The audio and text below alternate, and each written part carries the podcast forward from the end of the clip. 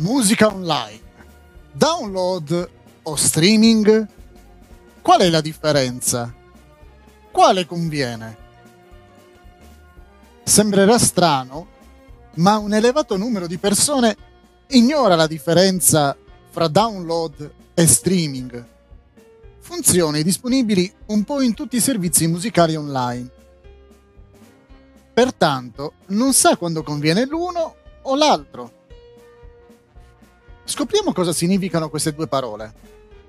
Download.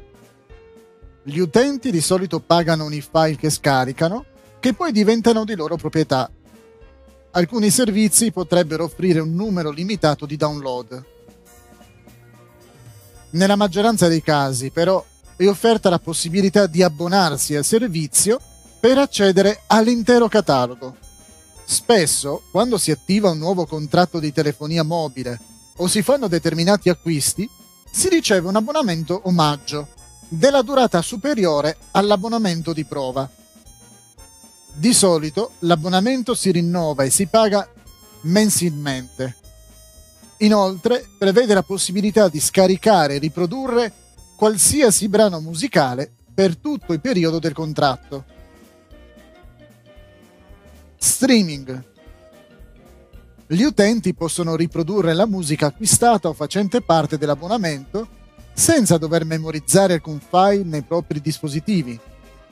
Molti servizi permettono di ascoltare la musica in streaming gratuitamente, ma con diverse limitazioni.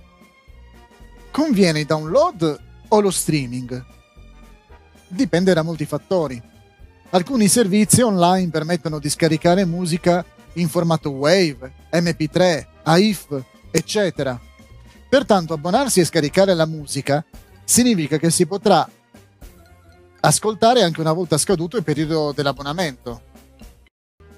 Altri servizi, invece, fanno scaricare dei file in formati riconoscibili esclusivamente dal software proprietario. In tali casi il download serve solo per ascoltare la musica nel caso in cui ci si trovasse in una zona con connessione instabile. Alcuni servizi includono almeno un abbonamento più costoso che offre musica con qualità audio superiore, hi-fi, surround, eccetera. In tali casi, per ascoltarla senza problemi, potrebbe convenire attivare download. Se il dispositivo che si utilizza per usufruire di un servizio musicale avesse poco spazio o non ne avesse neanche un po', lo streaming sarà l'unica scelta possibile. Questi piccoli principi, che spiegano la differenza fra download e streaming, si possono applicare anche ai servizi che offrono la visione di contenuti visivi, come film, telefilm e programmi televisivi.